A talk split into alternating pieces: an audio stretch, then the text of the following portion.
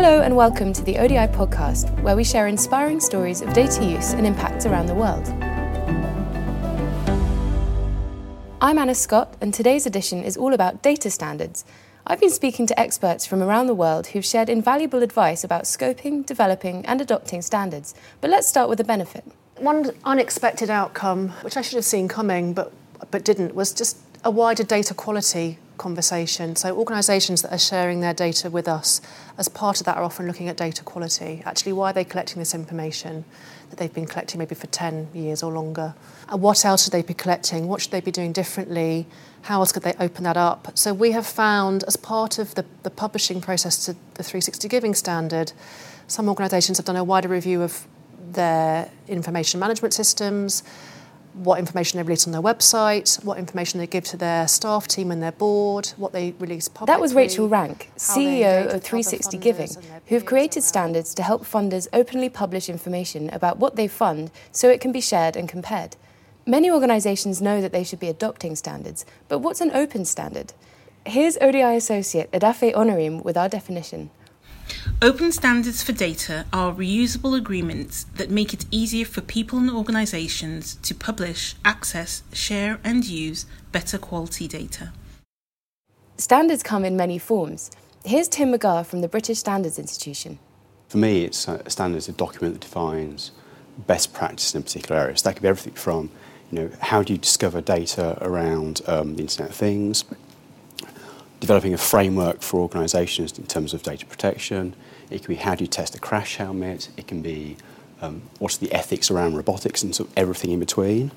The idea behind standards is that they help us to reproduce, reuse and compare information from different sources. But people might not immediately see the benefits of standards. Denise McKenzie is from the Open Geospatial Consortium, which has been developing standards for twenty years. It's been a funny thing working in this role actually for five years. The amount of times I get people who are see themselves as being innovators and go, oh, standards. I don't need to worry about standards. They'll hold me back. You know, I can't do that. And I kind of go, well, yes, but whatever you're building, are you planning on having that connect with other systems that already exist? Are you planning on wanting to share that with other people? In which case, if you don't consider standards when you start, you're probably going to have a real problem at some point when you want to get your, your product out or you want to get your new piece of data shared with other people. So you really need to go and have a look at how's the existing technology ecosystem working, how's the existing standards, is there therefore a standard that does work for, for what I need to do? Open standards help make using data more consistent and repeatable. Sarah Ronno is from Open Knowledge International. She joined us on the line from Estonia to talk about some of the problems open standards can help solve. The problem currently is that getting insight from data is not always a straightforward process. So data is often hard to find, it is archived in difficult-to-use formats, it's often poorly structured and sometimes incomplete. So these issues create what we call friction because they make it difficult to use and publish and share data. So if you want to create an open standard, where do you start?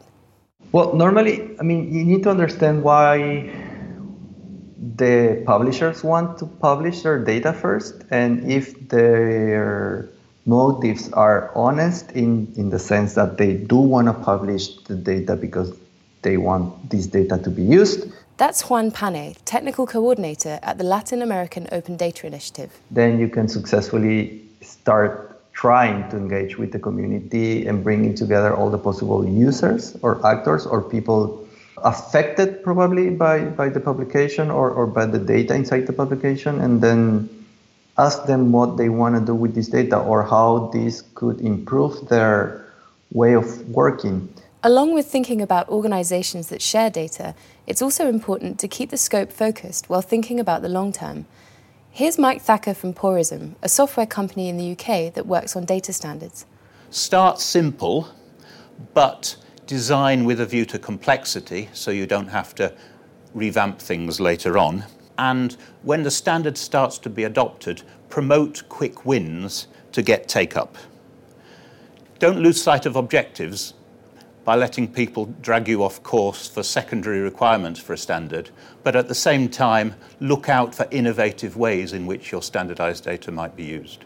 when you are building a standard, you have to make sure that it's as simple and easy to use, because you're basically standardizing work across many domains, right? So you need to balance between simplicity and ease of usage so that all concepts can be understood by the different people that want to use it. And that was Sarah Ronno again. So how do you maintain focus solving a problem collaboratively? Canadian company Open North work on standards in the civic tech space and have noticed themes in how standards are developed. Here's their executive director, Jean-Noel Landré. Sometimes you see standards that become a little bit unwieldy because they try to do everything for everyone. So I think really kind of maintaining that focus is critical. And then involving domain experts who have knowledge or of content, as well as I T professionals who will implement the standards. Making that, that connection, I think, is also important from a, a sustainability and maintenance perspective. Once you've scoped your standard, how do you make sure it's maintained and developed? Tim Davies has been researching open data and its impacts for ten years. Three years ago, he co-founded the Open Data Services Cooperative, aimed at providing sustainable support for open standards. So what goes into supporting the data publishers to maintain a standard? There's a, a steering group, working groups, face-to-face meetings, workshops, a lot of printing things out on little bits of paper, and getting around a table and exploring them with people so that this is made tactile, tangible and, and engaging. And so the challenge of standard development is putting all of that together, saying we need to make sure the voices of data owners, data users and technologists who can see how those things fit together are all in the mix, and that we've got good governance and good processes around that. Making sure your work is open means members of the community can test it and share their feedback. Here's Denise McKenzie again. We're seeing adoption happen much more with how we're opening um, the methods for creating standards. So we moved to using GitHub a few years ago for doing our standards um, specification development.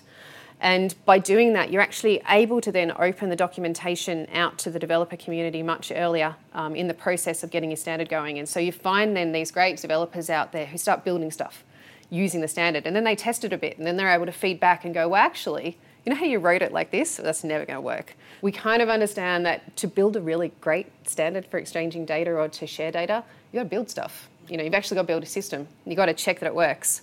What about getting people to adopt the standard and making sure people know it's there? Matt Woodhill leads work on U K city standards at Future Cities Catapult. So how do you actually enable something that is not mandated in any kind of legislation to actually become adopted? And there's a tendency there to say, well, we've we've created the standard, now we're going to step back and let the people come. I haven't seen that really take off yet. So from that perspective, I think there needs to be a significant investment in kind of marketing and P R and support for adoption and implementation. Building on this, making sure people understand the benefits that adopting standards can bring is important. Here's Tim McGarr again.